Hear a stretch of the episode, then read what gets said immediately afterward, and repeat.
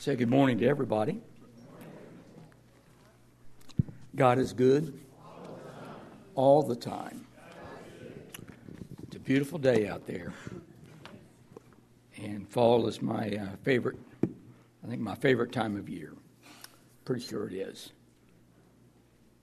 Just wanted to mention to those who are hosting our home groups that um, uh, we do have a little chart back there in the foyer for attendance. And if you would remember to count each, each week and make sure that week by week you put something up on the board, we'll be able to keep track of things like that. And I guess that we can get started here. You know, uh, last night I had a really good, strong voice when I was yelling at my wife and kids, and now I got nothing left. I don't what's going on here. But No, I wasn't yelling at him. I wouldn't do that. Hey, I want to read you something I run into uh, back a few years ago about the amount of knowledge. Just want to read this to you. Someone has estimated that if all of man's accumulated knowledge from the beginning of recorded history to 1845 were represented by one inch, what he learned from 1845 until 1945 would amount to three inches.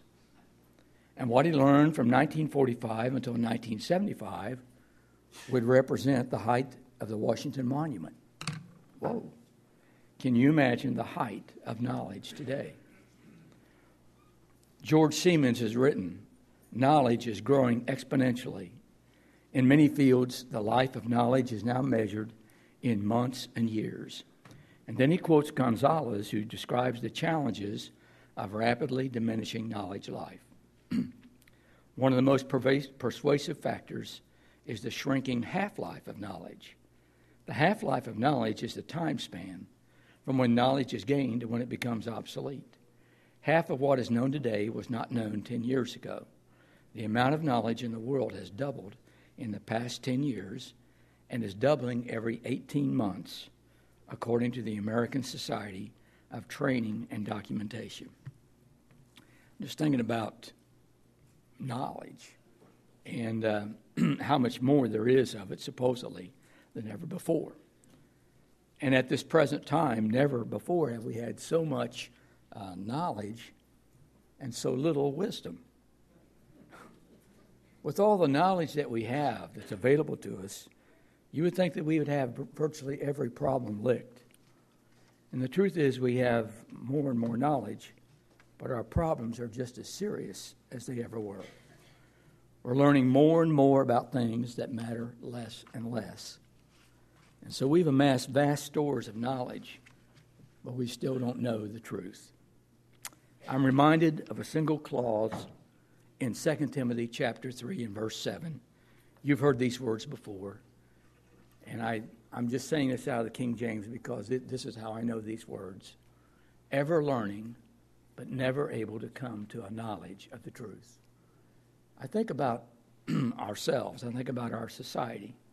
I think that's a pretty good way of describing us ever learning, but never able to come to a knowledge of the truth. I want to look at all of 2 Timothy chapter 3. That's just one verse out of what I really want to look at this morning. And uh, let's start with verse 1, chapter 3 and verse 1, where Paul says, But realize this, that in the last days difficult times will come. Paul is writing about things in the future, things that uh, would be coming soon. That's why Paul is writing to Timothy, you know, hey, look out, these things are happening, these people are coming. And he writes about this period of time called the last days. If you say the last days, that term to a lot of people, they think of it's like the last days just came about 50 years ago and that we've been living in the last days for the past 50 years. But the last days actually has been around for much longer than that.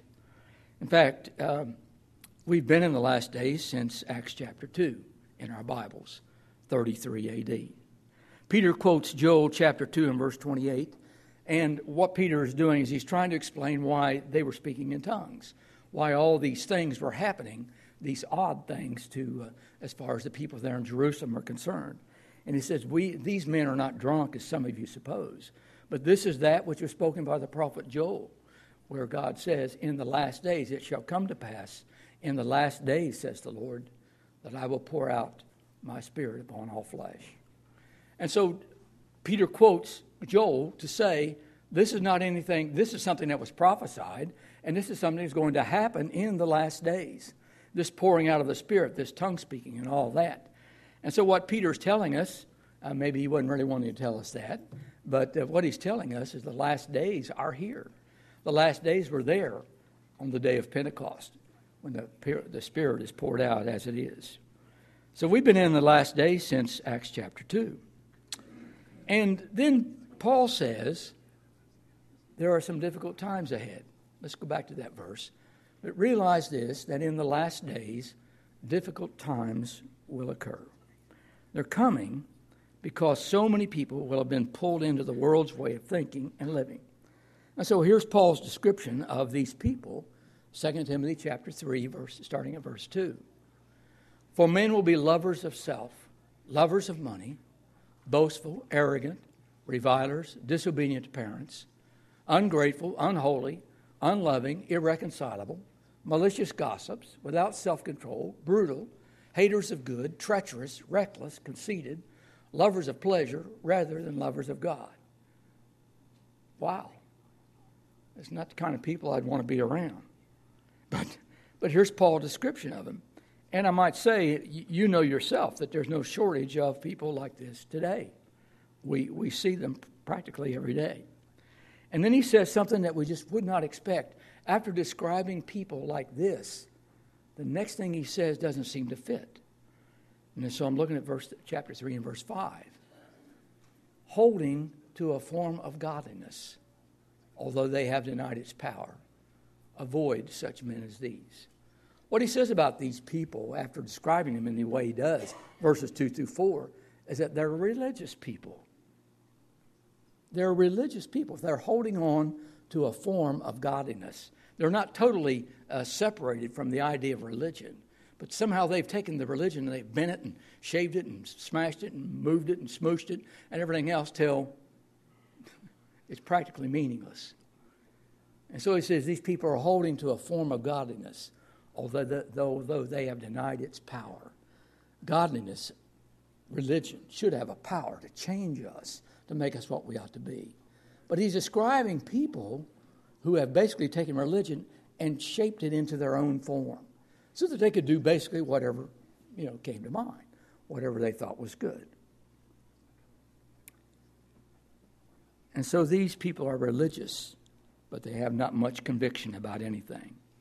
They're holding a form of godliness but denying the power of it and so in our own day and time you'll see that Whereas, we'll say organized religion is on the decline, spirituality is on the rise. Many people describe themselves as spiritual people, but they have no real connection with any church. Uh, they're not particularly concerned about morality or church attendance or Bible reading or uh, all of those things are, are, are in decline. Uh, the main tenet of a lot of religious spiritual people today is God wants me to be happy. And whatever makes me happy is what God is God's will for me. And that takes you to some places where you really don't want to be. Paul says, avoid these people. Let's go on and look at chapter 3 and verse 7. Always learning and never able to come to the knowledge of the truth. He goes on to talk more about these people. He describes them as always learning and never able to come to a knowledge of the truth. These are people who know a lot, but they have no idea what to do with it, no idea what's important and what isn't. And when you look at that word truth, never able to come to the knowledge of the truth, what truth is he talking about? He's talking about God's truth, he's talking about spiritual truth. He's talking about God's revelation through the Word. Too many people know everything but the truth. What does it mean to know the truth? Well, first of all, that's going to involve you know our intellect, our minds. There is a message. There's a revelation that God has made to us. Paul says in Romans 10 17, he says, faith comes by hearing, and hearing by the word of God.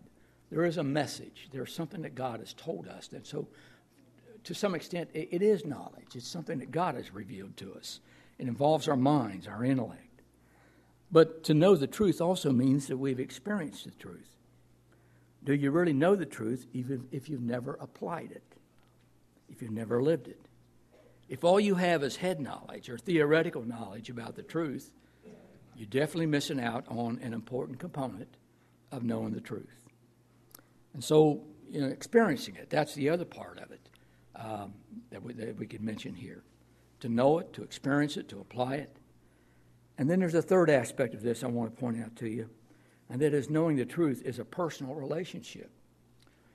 Jesus was talking with his disciples on the night before he was crucified in the upper room. And uh, Philip is just, Jesus said, I'm going someplace, uh, to, I'm preparing a place for you, and if I go and prepare that place, uh, I'll come again and receive you to myself, you, that you may be there also. And Philip says to him, Lord, we don't know where you're going, and how can we know the way? And Jesus said to him, I am the way, the truth, and the life. No one comes to the Father but by me. But you'll notice the second thing that Jesus says about himself there I am the way, the truth, and the life. Jesus says, I am the truth. If you don't know Jesus, can you really say that you know the truth? If Jesus says, I'm the truth, and you don't know him, you can't really say, I know the truth. Does anyone know the truth if they don't know Jesus as Lord? Does anyone know the truth if they do not talk to him in prayer? Does anyone know the truth if they do not walk with him day by day? Does anyone know the truth if they do not depend on him for every need in life and eternity? The people I pay closest attention to are those who know the Master, those who know the Word, and those who are experiencing it by applying it. Those are people worth watching. Now, Paul gives some examples from the Old Testament of people who were ever learning but never able to come to a knowledge of the truth. This is found in chapter 3, verses 8 and 9. Let's go ahead and take a look at this, these words. He says, Just as Jannes and Jambres opposed Moses, so these men also opposed the truth. Men of depraved mind, rejected in regard to the faith. But they will not make further progress, for their folly will be obvious to all, just as Jannes and Jambres' folly was also. Paul goes back to the Old Testament, to a story found in the Old Testament. He mentions two men in particular, two fellows named Jannes and Jambres. Do you know who they are? And maybe a few of you do, maybe a lot of you do, I don't know. But uh, this is the only place in the Bible where these two men are mentioned by name. They are two of the magicians who served in Pharaoh's court when Moses uh, went before Pharaoh and said, Let my people go. There were two magicians, at least two there, who uh, were with Pharaoh and who duplicated the miracles that Moses and Aaron were doing in front of the Pharaoh.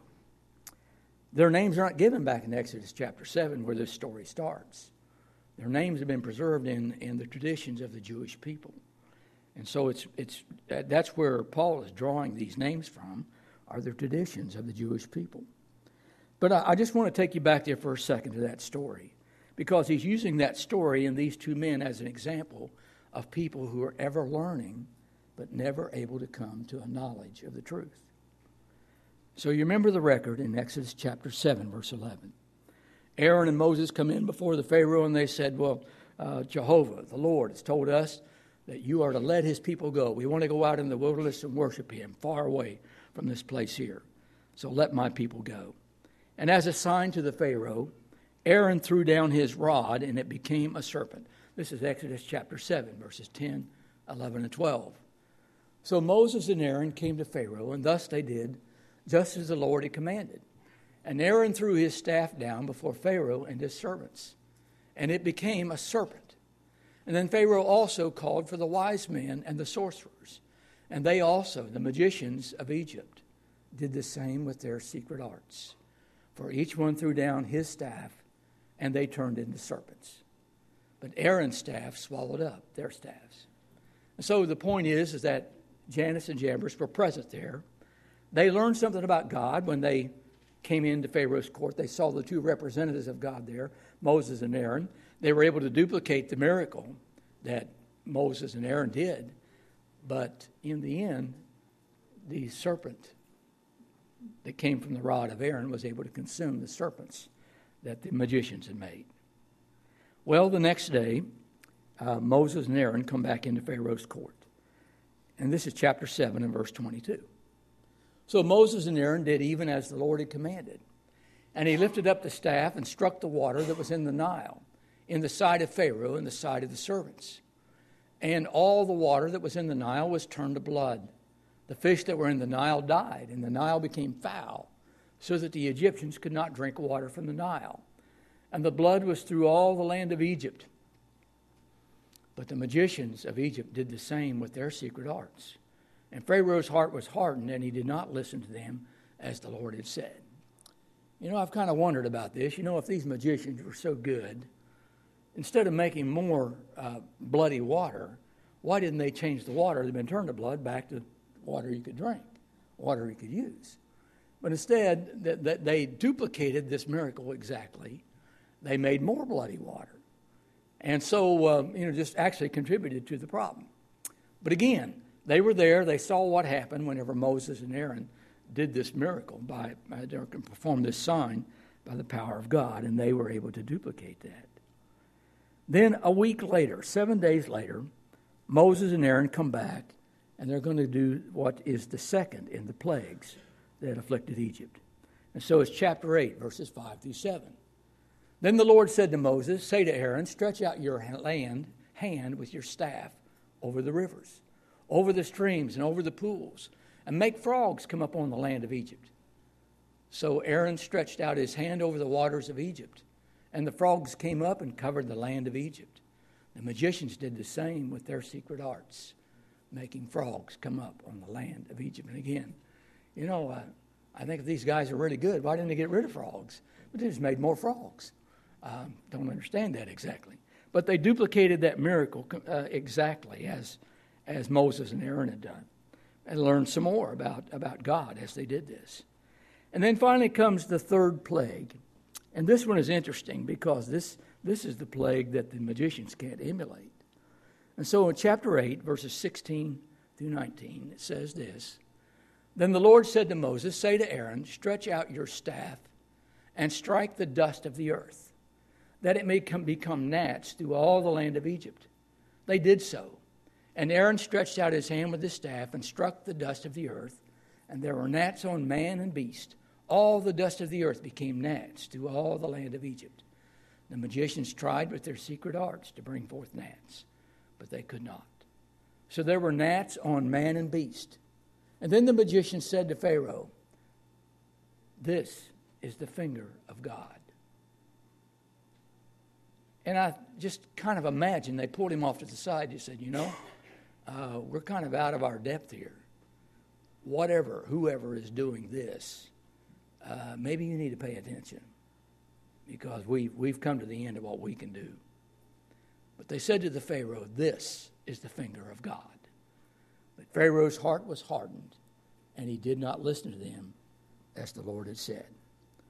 And so these men learn a little bit more about God.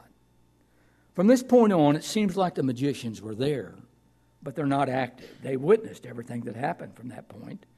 It mentions them one more time in the sixth plague, the plague of the boils. In chapter 9 and verse 11, the whole land is afflicted with boils. But look what happens to the magicians. The magicians could not stand before Moses because of the boils, for the boils were on the magicians as well as on all the Egyptians. They were sick, they couldn't make it into work. The boils, the plague of the boils, had afflicted them. And they learned something on that day also. So, uh, this is what I'm coming around to. Three times the magicians duplicate the sign or the plague. But when the third plague comes around, they cannot, the plague of the gnats. There's no indication anywhere that they ever repented. They were believers, and I'll put that in quotation marks. I mean, they understood who God was. This is the finger of God. They understood that this was a greater power than what they had, but they never repented. They witnessed everything that happened there in Pharaoh's court. They learned a little more about God with each visit that Aaron and Moses made to the court of Pharaoh. But they never came to a knowledge of the truth. They were ever learning, but never able to come to a knowledge of the truth. Paul uses them as an example of what this means. So now I want to talk about these people now that Paul describes. He described for us back there in, in 2 Timothy chapter 3. These people were described in verses 2 through 4 and verse 5, holding a form of godliness but denying the power of it. People, are some really bad people. People just totally consumed by, by culture and by the work of the devil. I want you to think about these people in our own time, in modern times. Paul describes those people back in his day as immoral, ungodly people. He says they were holding a form of godliness. Who would that be in our own day and time? Well, I think we could say that those would be lost people, those would be unsaved people. They might be people who were Christians at one time but had fallen away. It could be that their names are on a membership roll somewhere for some church somewhere. But their reasons for church would uh, have little to do with faith or repentance. Maybe they were just kind of nominal members, occasional members, fringe members. That, you know, they kind of showed up when kind of they felt like it. Just enough to say that they were Christians or members of that church. They might be, we maybe could very well describe them as people who are ever learning but never able to come to a knowledge of the truth. And there's two things I want to say here.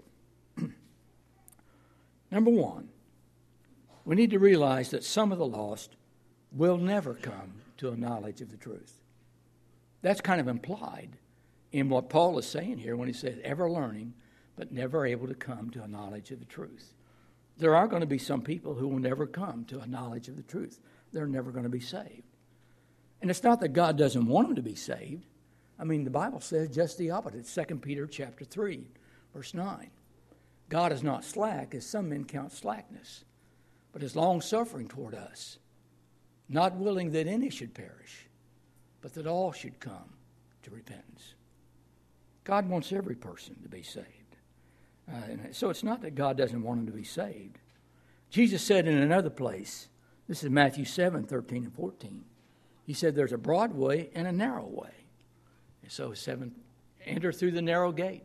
For the gate is wide and the way is broad that leads to destruction. And there are many who enter through it. But the gate is small and the way is narrow that leads to life. And there are few who find it. There's a broad way and a narrow way, and not everyone finds the narrow way. In fact, more people will find the broad way than the narrow way. So we have this box of names right here.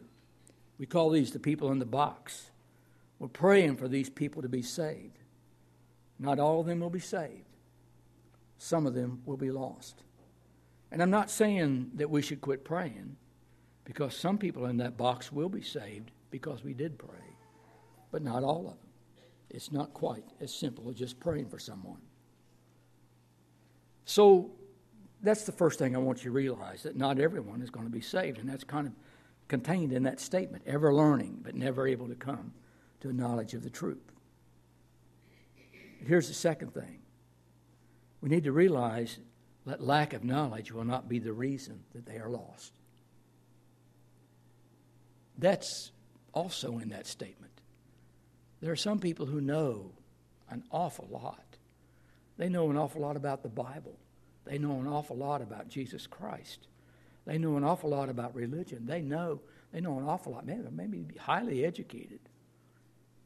But we need to realize that it won't be lack of knowledge that will be the reason that they are lost. And there's three reasons why this is true. And I just want you to think about this. Some people, even though they have great knowledge, don't want to commit to anything until they know and understand everything. And that's probably not a reachable goal so far as the Bible is concerned. That's not something we're going to be able to, to do.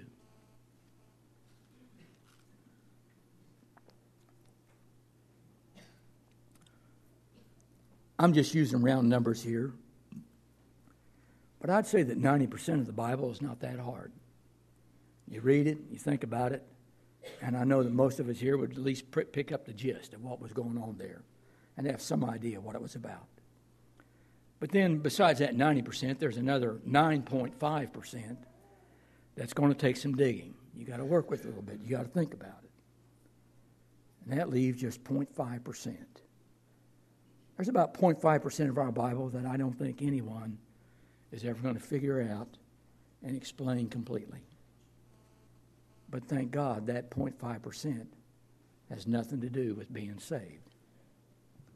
Peter makes an interesting statement about Paul's writings. This is in 2 Peter chapter 3, 14, 15, and 16. Let's read those words there. Peter, finishing up an idea here, he says, Therefore, beloved, since you look for these things, be diligent to be found by him in peace, spotless and blameless, and regard the patience of our Lord as salvation, just as also our beloved brother Paul, according to the wisdom given him, wrote to you as also in all his letters, speaking in them of these things, in which are some things hard to understand, which the untaught and unstable twist or distort, as they do also the rest of the scriptures to their own destruction. Peter is aware of some of the letters that Paul has written. Peter has looked at those letters himself and he said, Hey, some of this stuff's hard to understand. I guarantee you, if an apostle is having trouble understanding another what another apostle has written, we're going to have a really hard time ourselves. It's all you know. It's not going to just come to us uh, very quickly. But that's what Peter says about Paul's writings, and so uh, we shouldn't be surprised that there are some hard parts in our Bibles. But we don't have to understand the hard parts to be saved. The gospel plan of salvation is not that hard to understand. It's simple enough that in a single setting, 3,000 people at Pentecost were able to hear it and then be saved. The eunuch in Acts chapter 8, with one ride with Philip, uh, the evangelist, as they rode along, he's able to absorb enough and learn enough that as they come to the water, he says, See, here's water. What would hinder me from being baptized? He's able to be saved. The Philippian jailer in Acts chapter 16, it's not that he's been through a long series of Bible studies or whatever. He's listened to Paul and Silas singing in prison. And he, he's kind of gathered from their songs and the kind of people they were that they've got something special. And when those doors fly open, you know, that, that those uh, jailers are ready to kill themselves. And one of those jailers says, uh, Men, uh, sirs, what must I do to be saved? And in a short time, Paul and Silas are able to tell him what to do to be saved. He was baptized the same hour of the night. Well, you know, some people get hung up on details. Not too long ago, I was approached by a woman in the community to do a favor for her. And I said, okay, but here's the deal I'll do that, but when we're done, you have to agree to do two things for me. You have to agree to read the four Gospels in the New Testament all the way through and then you have to spend a couple hours talking with me about what you read. That was the deal. Well, I kept my end of the deal, and she kept her end of the deal. We met, and I asked her if she had read it, and she said, I have. And I started off like I usually would with most people. I just said, Well, is there anything that you noticed that you wanted to talk about? And there was one thing that she noticed in reading the Gospels that she wanted to talk about. She said, Why did Jesus curse the fig tree? It wasn't time for the figs to be there anyway. Why did he get mad at the fig tree? Well, I don't know. I don't know why he did that. I mean, I could, I could guess. I could contrive something but it would sound like it was contrived. But that doesn't have anything to do with being saved. But it's interesting to me how sometimes this is Mark, it's Mark chapter 11, verses 12 and 13, if you want to read it. Jesus, uh, you know, just close to the time when Jesus was about to be crucified, he curses the fig tree. And I said, I don't know. Did you notice anything else? And there was really nothing else that she wanted to ask about.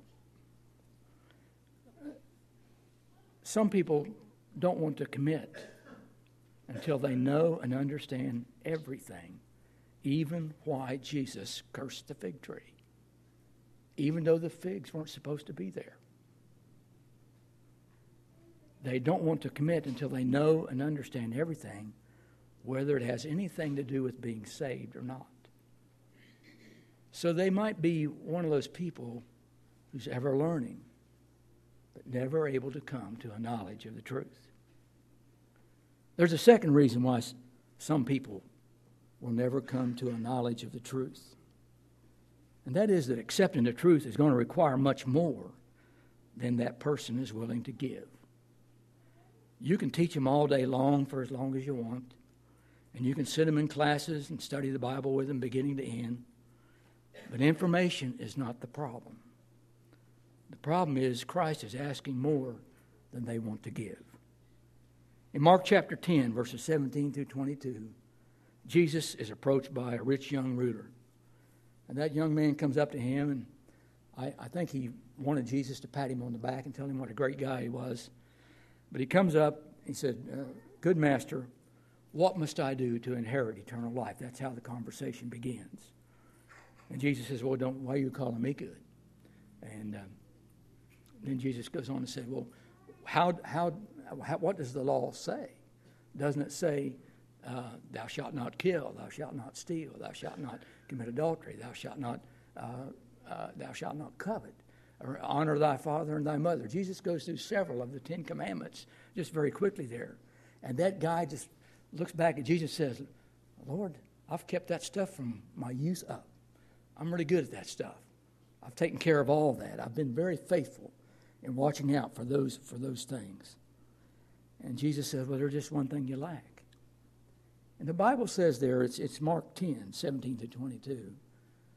It said Jesus loved him and then told him what he didn't want to hear. Isn't that an interesting way of talking about love? Jesus loved him and then told him something he didn't want to hear. Jesus says, You only lack one thing. He says, Go and t- take everything you have and sell it and give it to the poor, and then come and follow me. And it says, The young man went away uh, very sorrowful because he had many possessions.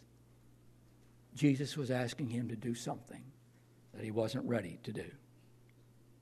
And so, uh, the reason some will never come to a knowledge of the truth is because accepting the truth will require them to do something they're not ready to do. In Luke 14, Jesus tells his disciples what the cost of discipleship is going to be. I've put this up before. It's Luke 14, there it is, verses 26, 27, 33. And in the middle of that section right there, Jesus talks about counting the cost. Uh, you know, if, if you've got an, an army of 10,000 and you're, you're being attacked by a guy with 20,000, you need to figure out real, real quick you know, what you can do about that and count the cost if, if you can't withstand him. But anyway, or you're going to build or whatever. But here's what Jesus says If anyone comes to me and does not hate his own father and mother and wife and children, and brothers and sisters, yes, and even his own life, he cannot be my disciple. And in verse 27, whoever does not bear his own cross and come after me cannot be my disciple. And then at the very end of that section, so therefore, whoever of you does not renounce all that he has cannot be my disciple. I had a young man ask me one time at the end of a series of Bible studies, uh, What is expected of me as a Christian? What he was really asking is, What do we as a church expect him to do for him to be considered a faithful member of the church? That was kind of what he was asking me, and I knew it, but I didn't want to, I didn't want to answer him with that. Instead, I took him to these verses right here. And I read those verses to him. And I said, uh, It will cost you everything. If you're not willing to give everything, don't start. Well, he thought that was okay. And he went ahead and said, Yes, I, I, I want to be baptized. I want to confess Christ. But some people are not willing to give that. Some people never come to a knowledge of the truth because Christ is asking more than they want to give. Now, here's the third thing some people never come to a knowledge of the truth, they're just ever learning because they won't make a choice. Faith is a choice. Not believing is a choice, too. If you choose not to believe, you can always find good reasons not to believe. Did you know that? I mean, if you really don't want to believe, you'll be able to find reasons that will satisfy you that you are justified in not believing in Jesus Christ. Now, I might not think those are such good reasons, but you'll think they're good reasons. Like things like God didn't do something he should have done. How could God allow that to happen?